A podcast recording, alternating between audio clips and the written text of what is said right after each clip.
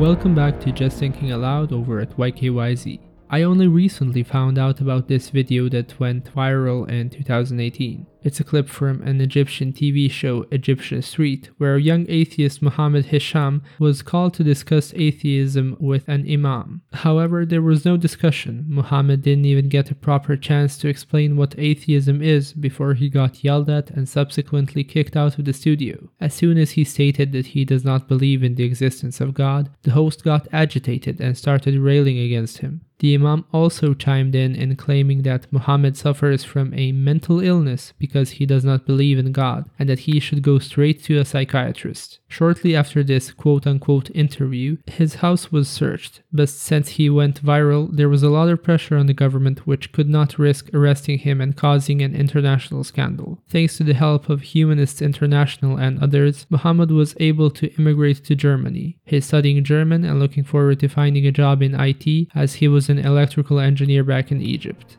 Have you seen this crazy video? Let me know on YKYZ and let's talk about it. Thanks for listening.